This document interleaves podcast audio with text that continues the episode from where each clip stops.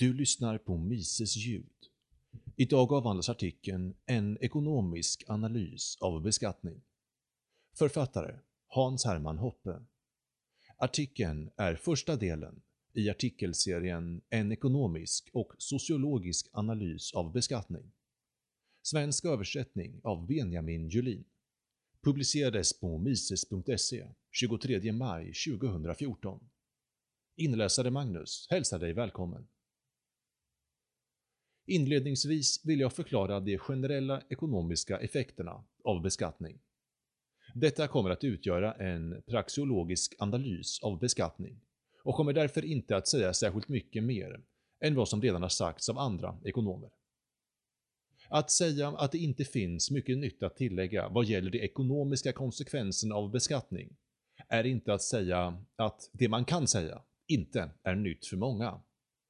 I själva verket skulle jag vilja påstå, efter att ha gått igenom ett flertal vanliga ekonomiska läroböcker, att det jag har att säga är nytt för de flesta av dagens ekonomer och ekonomistudenter.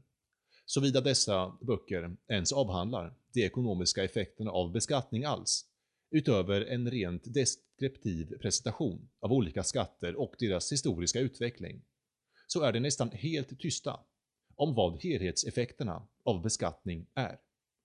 Dessutom vad de sedan säger i deras diskussion om vad olika skatter har för ekonomiska effekter är helt fel. Detta representerar, hur som helst, bara en process av intellektuellt förfall.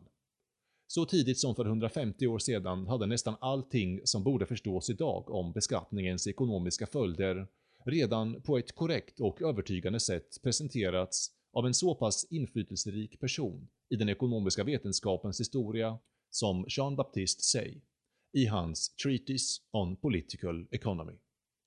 I motsats till dagens läroboksförfattare som placerar avsnitten om beskattningens effekter på någon godtycklig plats i deras böcker, placerar Say redan från början korrekt fenomenet under den generella rubriken “of the consumption of wealth”.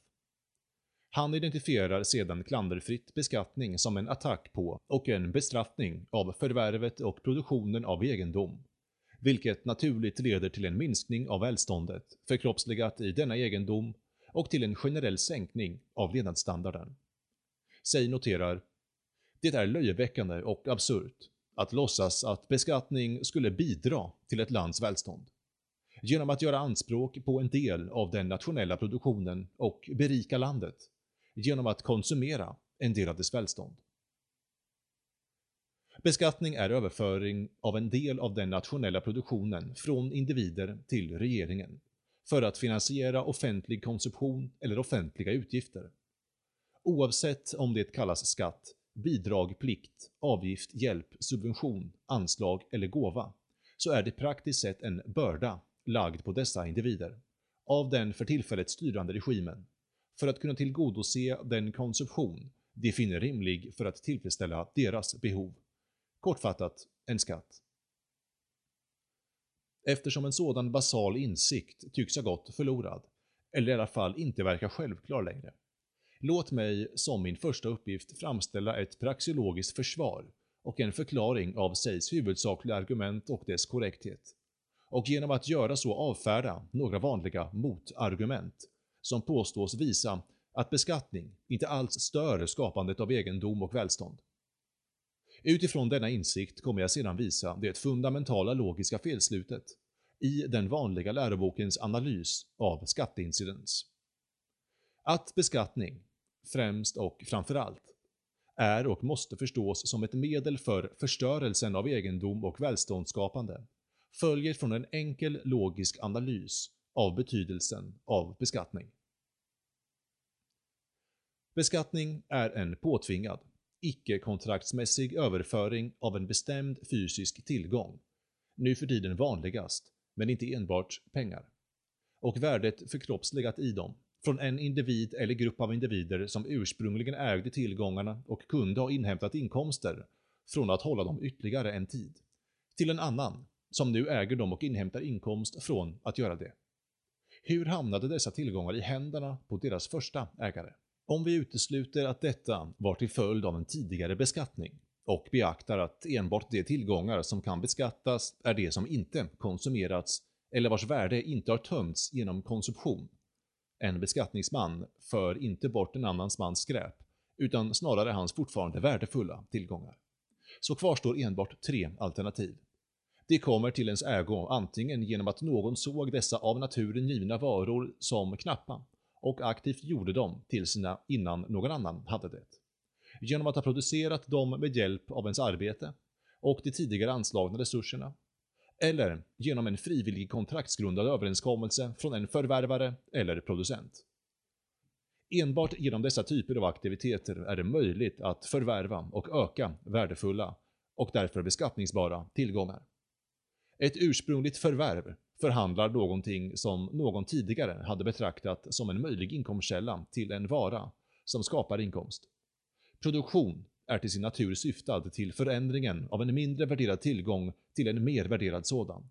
Och varje kontraktsbaserat utbyte rör förändringen och förflyttningen av specifika tillgångar från det som värderar dem mindre till det som värderar dem mer. Från detta följer att varje form av beskattning innebär en minskning av inkomsten en person kan förvänta sig från det ursprungliga förvärvet, från produktionen eller från det frivilliga utbytet. Eftersom dessa aktiviteter kräver nyttjande av knappa resurser, i alla fall ens tid och ens kropp, vilka hade kunnat användas för konsumtion och eller fritid, så ökar alternativkostnaden av dem. Den marginella nyttan av att förvärva producera och nå kontraktsmässiga överenskommelser minskar och den marginella nyttan av att ägna sig åt konsumtion och fritid ökar. Således kommer det finnas en tendens till att byta från de förra handlingarna till de senare.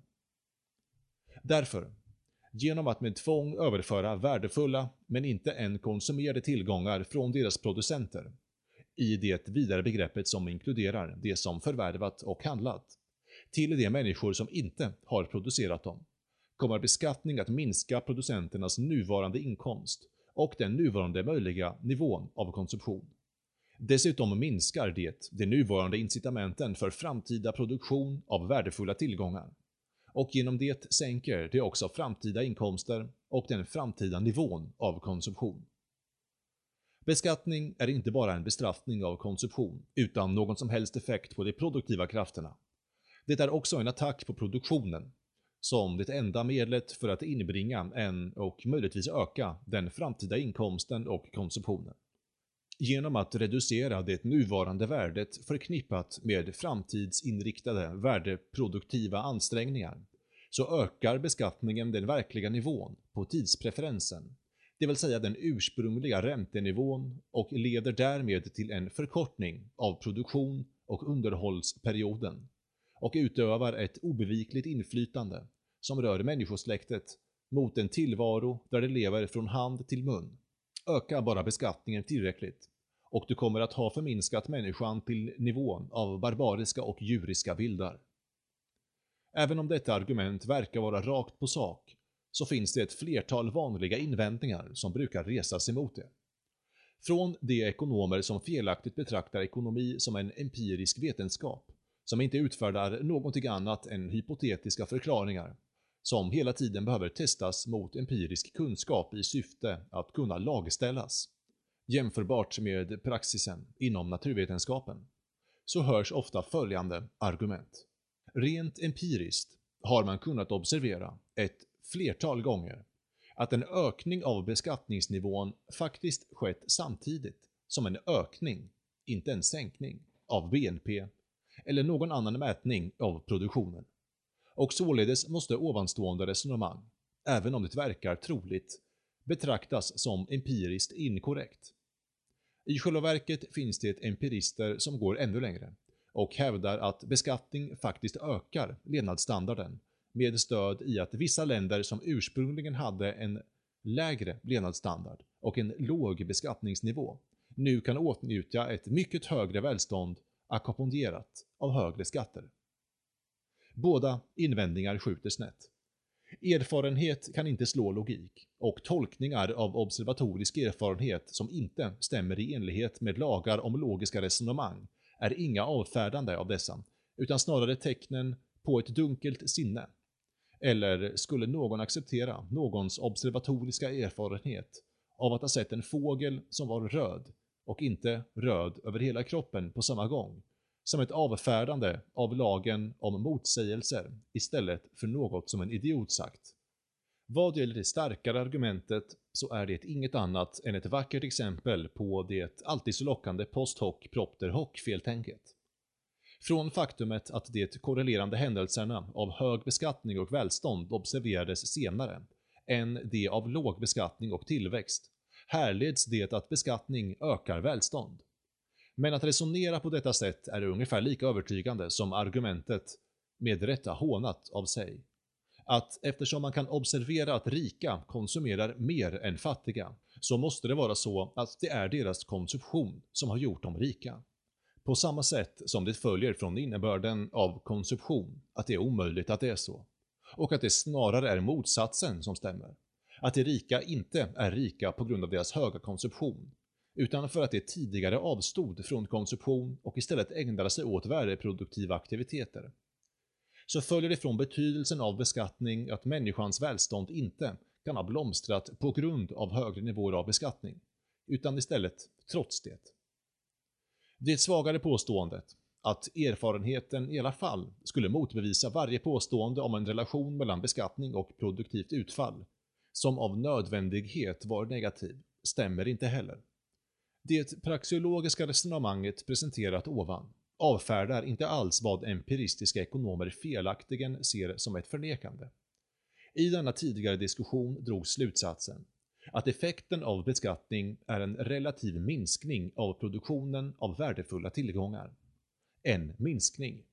Jämfört med nivån av produktion om det inte hade funnits någon skatt eller om inte skattenivån hade höjts. Ingenting sades eller implicerades om den absoluta nivån av produktionen av värdefulla tillgångar. I själva verket så är en total tillväxt i BNP till exempel inte bara något förenligt med våra tidigare praxeologiska analyser, utan även något som kan ses som ett fullt rimligt fenomen om framsteg i produktionen är möjliga och faktiskt sker. Om det har möjliggjorts av teknologiska framsteg inom produktionen att producera en större mängd med samma ingångsvaror i termer av kostnader, eller en fysiskt liknande vara med färre ingångsvaror, då är sammanträffandet av ökad beskattning och en ökad produktion allt annat än förvånande. Men detta förändrar inte på något vis sanningshalten i vad som har sagts om den fattigdom som följer av beskattning. Med en given nivå av teknisk kunskap, även om den kan ändras över tid, och då beskattning är vad den är, en bestraffning av värdeproduktiva ansträngningar, måste nivån av det produktiva utfallet vara lägre än om det skulle ha åstadkommits med samma kunskapsnivå och samma eller lägre beskattning. Statistiska studier är helt irrelevanta för denna poäng. De kan varken bekräfta eller stärka den, och inte heller kan de användas för att försvaga den. En annan teoretisk invändning som hyser en viss popularitet är att införandet, eller en höjning av skatten, leder till en sänkning av inkomsten från tillgången och att denna sänkning höjer marginalnyttan av tillgången i jämförelse med vad som skulle kunna fås från andra aktiviteter. Och således istället för att sänka den, så ökar faktiskt beskattningen tendensen att ägna sig åt produktion. I det vanliga fallet vad gäller beskattning av pengatillgångar så innebär detta att man säger att beskattning minskar den monetära inkomsten, vilket höjer marginalnyttan av pengar och att detta i sin tur ökar incitamenten för att erhålla en monetär avkastning. Detta argument, för att vara säker, är helt sant i sin egen utsträckning. Det är dock ett missförstånd att det på något sätt skulle kunna motbevisa den tes om välståndsminskningen jag har presenterat. För att börja från början så måste det förklaras, även om det var sant. Vilket det ovanstående argumentet hävdar vilket vi snart ska se är felaktigt. Att en ökad beskattning inte leder till en lägre produktion av värdefulla tillgångar som blir producerade eftersom det leder till en proportionell ökning av arbetsnarkomanin, så är det så att de värdeproduktiva individernas inkomst har fallit. Även om de producerar till samma nivå som förut så kan de enbart göra så om de ökar sitt arbete mer än förut. Eftersom varje ytterligare arbetstimme implicerar en minskning av fritid eller konsumtion. Fritid eller konsumtion som de annars hade kunnat åtnjutit med samma mängd tillgångar. Så måste deras levnadsstandard nu vara lägre. Det är nu tydligt varför antagandet om att beskattning kan undvika att påverka produktionen av värdefulla tillgångar och enbart drabba konsumtionen är fyllt av olika hål. Om beskattningen minskar ens inkomst, vilket inkluderar det som fås från nuvarande konsumtion och fritid, och givet den universella närvaron av tidspreferens, det vill säga att mänskliga aktörer alltid föredrar varor i nutid framför varor i framtiden. Att de inte kan klara sig utan kontinuerlig konsumtion och kan ägna sig åt längre, mer långväga produktionsmetoder enbart om ett tillskott i form av konsumtionsvaror har gjorts för den korresponderande väntetiden. Så följer det nödvändigtvis att en persons faktiska tidspreferensnivå måste ha höjts genom denna handling. Den negativa nyttan förknippad med väntade måste ha ökat. Och att han kommer att vara tvungen att korta produktionsprocessens längd jämfört med vad han annars skulle ha gjort. Om beskattningen varit lägre, eller inte alls funnits, hade hans inkomst varit högre och med hans tidspreferenser givna, vad det nu råkar vara vid en viss tidpunkt, hade han investerat i längre produktionsprocesser. Som en konsekvens av detta hade produktionen av hans framtida tillgångar varit relativt högre. Felslutet i tesen om att beskattning kan ha en neutral effekt på produktionen ligger i att man helt missat tidspreferensen. Argumentet som för tillfället granskas har rätt i att beskattningen implicerar en dubbeltydig signal. Å ena sidan substitutionseffekten som gynnar konsumtion och lättja på bekostnad av arbete men å andra sidan inkomsteffekten som höjer marginalnyttan av den beskattade enheten. Men det är hur som helst ett misstag att på ett simpelt sätt tolka detta som ett gäng blandade och motsägelsefulla signaler. En som uppmuntrar till arbete och en som inte gör det. Så att man då inte kan hävda någonting vad gäller de kategoriska effekterna av beskattningen på produktion. Och frågan om huruvida beskattning sänker eller höjer produktionen av värdefulla tillgångar måste då betraktas som något helt empiriskt. För i själva verket är beskattningens signaler inte alls motsägelsefulla när det erkänns att det skickas till personer vars handlingar ofrånkomligen begränsas av en tidspreferens. För dessa aktörer existerar inte bara alternativet mellan att arbeta och att inte arbeta, utan även mellan att producera en tillgång på ett mer eller mindre tidskrävande sätt. Således måste de också välja mellan att anskaffa sig en tillgång snabbt och direkt med en kort väntetid, men till priset av att behöva nyttja mindre effektiva produktionsmetoder. Den berömda fiskaren som bestämmer sig för att använda sig av sina bara händer för att fånga fisk, i syfte att tillägna sig fisken mer direkt än genom att ägna sig åt mer långväga produktionsmetoder. Eller anskaffa det genom mer produktiva metoder, men då tvingas vänta längre för att det ska bära frukt. Fiskaren som, lockad av högre framtida belöningar, bestämmer sig för att vänta en längre period och först syr ett nät. Med dessa valmöjligheter så blir beskattningens budskap tydligt klart. Och det kan inte längre vara någon fråga om att substitutionseffekten måste anses dominerande över inkomsteffekten. Om valet inte bara är mellan att ha någonting och att inte ha någonting, men också mellan att ha mindre av något snarare än att ha mer av någonting senare, så blir detta dubbla budskapet skickat genom beskattningen enkelt integrerat och översatt till ett förkorta väntetiden och förkorta produktionsprocessen. Genom att göra så kommer de värdefulla tillgångarna att erhållas tidigare, i linje med deras ökade marginalnytta. På samma gång, genom att förkorta väntetiden, ges mer utrymme till fritid, i enlighet med dess ökade marginalnytta. Genom att minska längden på den omväga produktionsmetoden så täcks de två till synes motsägelsefulla signalerna från beskattningen in. I motsats till varje påstående om ett systematiskt neutral effekt av beskattningen på produktionen, så blir konsekvensen av varje sådant förkortande av produktionsprocessen att produktionen minskar. Priset som ofrånkomligen måste betalas för beskattning och för varje ökning av beskattning är en påtvingad sänkning av produktiviteten som i sin tur minskar levnadsstandarden mätt i termer av värdefulla tillgångar som kan konsumeras i framtiden.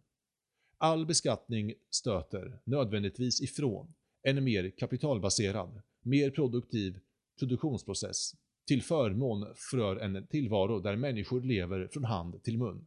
Det är inte svårt att illustrera giltigheten i dessa slutsatser om man betänker det välkända fallet av beskattning av pengatillgångar. Sådana tillgångar är endast anförskaffade och hållna för att de kan köpa andra värdefulla tillgångar vid framtida datum. De har inget inneboende värde alls, som fallet är vad gäller papperspengar. Eller så har det ett sådant inneboende värde obetydligt i förhållande till bytesvärdet, som är fallet med en guldstandard, där pengar trots allt har ett litet, om än väldigt litet, varuvärde. Snarare så är värdet förknippat med dem grundat i deras framtida köpkraft. Men om värdet av pengar består av att representera andra framtida tillgängliga tillgångar, så blir effekten av att beskatta pengar direkt tydlig. Viktigast av allt är att tillsammans med att öka marginalnyttan av framtid eller konsumtion ökar en sådan skattehöjning marginalnyttan av den tillgången. Denna förändring i incitamentstrukturen gör att aktören kommer att öka sina försök att få dessa varor snabbare genom en mindre tidskrävande process. Den enda produktionsprocess som nu är systematiskt kortare än försöket att få dessa framtida tillgångar indirekt genom bruket av pengar är genom att förskaffa sig dessa genom direkt utbyte. Således innebär beskattning att byteshandel kommer att nyttjas mer extensivt istället för den mer tidskrävande processen av monetärt utbyte. Och återigen så innebär en övergång till byteshandel en tillbakagång till ett primitivt och barbariskt samhälle. Det var just för att produktionen för byteshandel gav så extremt lite att människosläktet växte ifrån detta utvecklingsstadium och istället vände sig till och utvecklade ett system av produktion för indirekta utbyten, vilket kräver en längre väntetid. Men ger en betydligt större avkastning av betydligt fler och olika tillgångar tack vare kontantsystemet. All beskattning innebär ett påtvingat steg tillbaka i denna utveckling. Det sänker produktionen, försvårar för arbetsdelning och leder till en reduktion i den sociala och ekonomiska integrationen. Vilket det kan noteras aldrig hade kunnat sprida sig över världen om det inte hade varit för pengar. Vidare har beslagtagandet av pengar utöver den generella tendensen mot ett ökat anammande av direkt istället för indirekt utbyte också stora konsekvenser för hur pengar anskaffas. Precis som med icke-monetära tillgångar så gör den ökade marginalnyttan av pengar och framtid, eller konsumtion, att det blir relativt mer attraktivt att inbringa pengar på ett mindre tidskrävande sätt.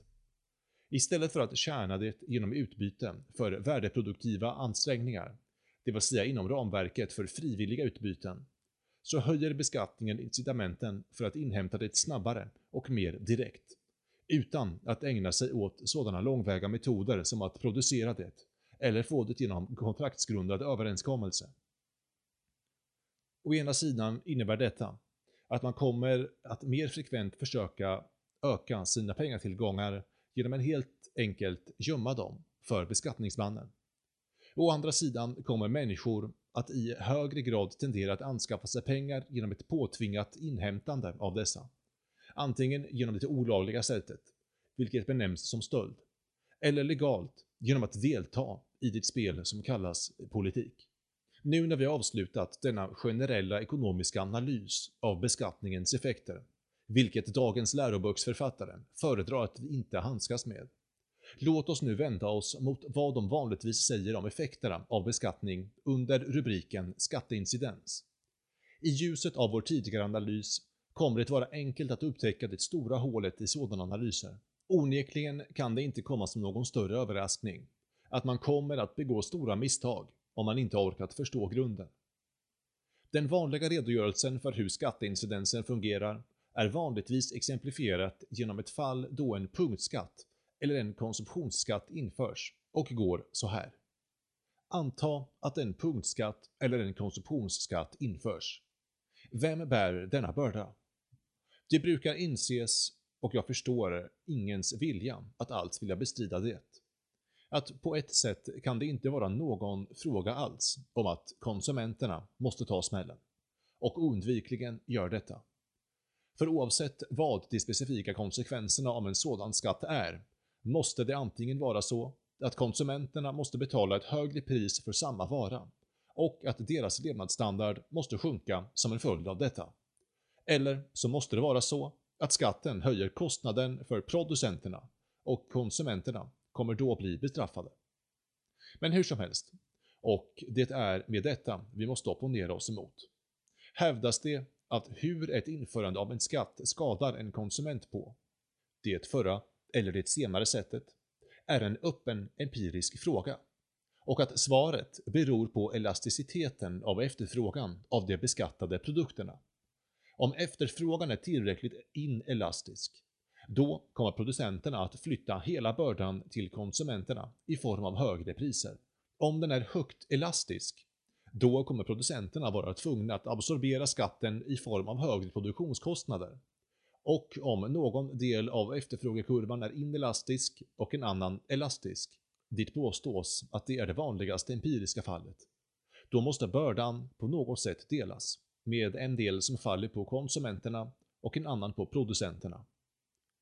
Vad är felet med denna typ av argument? Trots att det är gömt i en annan terminologi än den jag använde i min tidigare analys, så kan man knappast missa att det bara upprepar, på en mer specifik diskussionsnivå, vad som redan har motbevisats på en mer generellt plan. Tesen att skatter kanske, eller kanske inte, minskar det produktiva utfallet, att det inte finns någon nödvändig koppling mellan skatter och produktion, och att det måste anses vara empiriskt möjligt att skatter bara drabbar konsumtionen utan att påverka produktionen. Att anta, som lärobokslitteraturen om skatteincidens gör, att skatter kan läggas, antingen helt eller delvis, på konsumenter, är bara att säga att en skatt inte behöver påverka produktionen negativt. För om det är möjligt att flytta en del av en skatt på konsumenterna, skulle det utgöra en skatt som inte är lagd på produktion, en skatt uteslutande på konsumtion. För att avfärda den vanliga läroboksanalys skulle man enbart behöva gå tillbaka till vår tidigare diskussion som nådde slutsatsen att varje skatt påförd på människor som är under tidspreferensens ok måste drabba produktionen över och bortom alla negativa konsekvenser det kan ha för konsumtionen.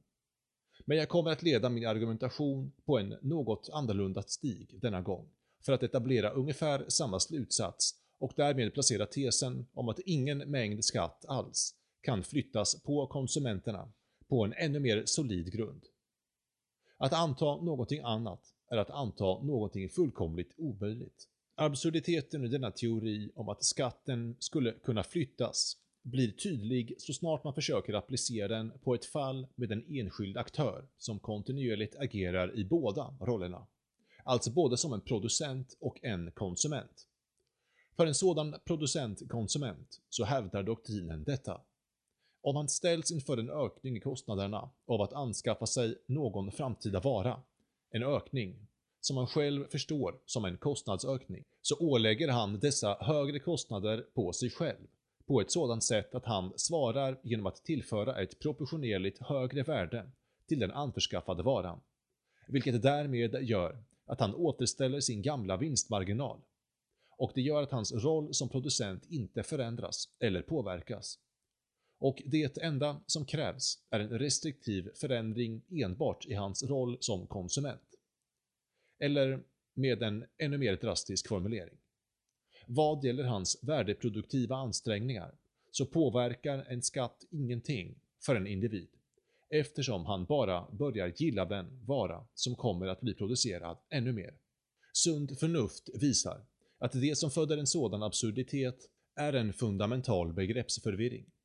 Skatteflyttningsdoktrinen, en the forward shifting doctrine, skapas av att man inte inser att i ens analys så måste man anta att efterfrågan är given och att detta måste vara antaget eftersom det faktiskt är givet vid varje specifik tidpunkt.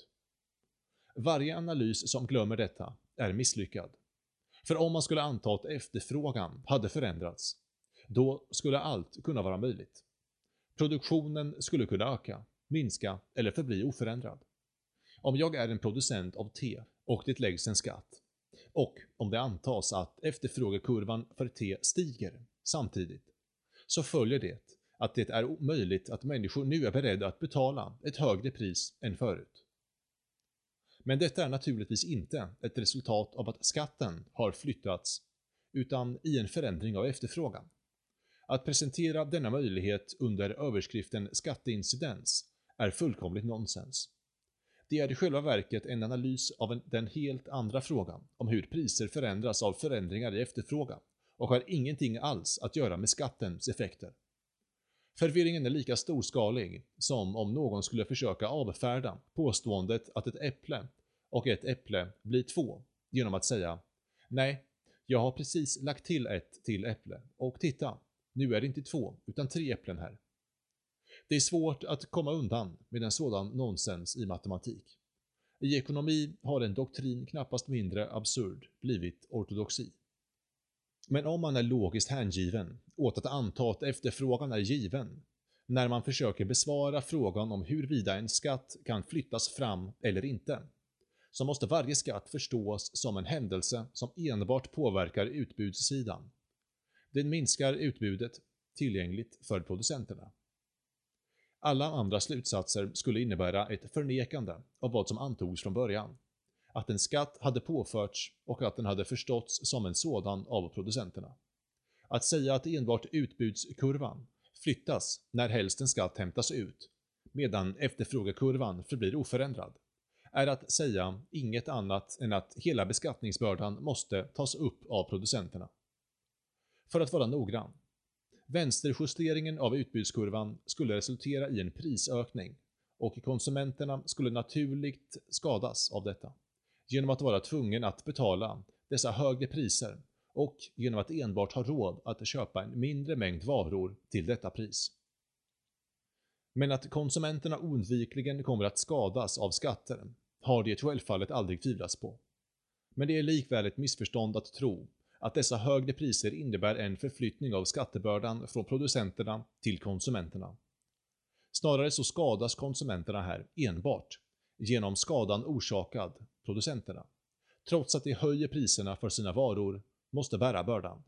Man kan fråga sig själv varför en entreprenör som kunde flytta all skattebörda från sig själv till konsumenterna inte redan gjort så genom att frivilligt införa en skatt på sig själv istället för att vänta på att den faktiskt betvingade skatten kom. Svaret är tydligt. Han är hela tiden begränsad i vilka priser han kan sätta av den faktiska efterfrågan. Priset som är satt av en entreprenör är satt med förväntningen på att ett högre pris än det faktiska skulle ge lägre totala intäkter. Annars, om han förväntade sig att ett högre pris skulle ge högre intäkter, så skulle han höja det. Så länge som en entreprenör förväntar sig att efterfrågan ska vara inelastisk inom de olika priser han tänker på, så kommer han att utnyttja detta och välja det högre priset. Han slutar höja priset och bestämmer sig för en viss nivå om hans förväntningar blir omvända och han spår att en efterfrågekurva över detta pris ska vara elastiskt. Dessa förväntningar rörande inelastiskt och elastiska delar av efterfrågekurvan förändras inte alls om entreprenören möts av en skatt. Då som nu förväntar han sig att högre priser kommer att minska hans intäkter. Således är det helt poänglöst att argumentera att han skulle kunna undkomma skattebördan. I själva verket, om priset höjs som en konsekvens av det minskade utbudet, måste denna förflyttning uppåt vara i en inelastisk del av efterfrågekurvan och entreprenören måste således betala det fulla priset av detta i form av minskade intäkter. Alla andra slutsatser är logiska felslut. Enbart om entreprenören förväntar sig en förändring i efterfrågan som sker samtidigt med beskattningen, skulle han kunna förändra sitt pris utan att därmed lida förluster. Om han förväntar sig att efterfrågan ökar, så att det till exempel blir en inelastisk snarare än elastisk utsträckning av efterfrågekurvan över det nuvarande accepterade priset, skulle han kunna höja det utan att bestraffas. Återigen, detta är inte att flytta skattebördan. Detta är en ökad efterfrågan. Med eller utan skatten skulle entreprenören ha agerat på exakt samma sätt. Skatten har inget alls att göra med en sådan prisförändring. I varje fall måste skatten betalas helt av producenterna av de beskattade varorna. Det kan inte finnas något tvivel om att skatter ofrånkomligen minskar produktionen och med detta konsumenternas levnadsstandard. Oavsett hur man formulerar sig finns det inget sätt att undkomma slutsatsen att beskattning är ett sätt för att störa skapandet av välstånd och att det därmed åsamkar ett relativt utarmande.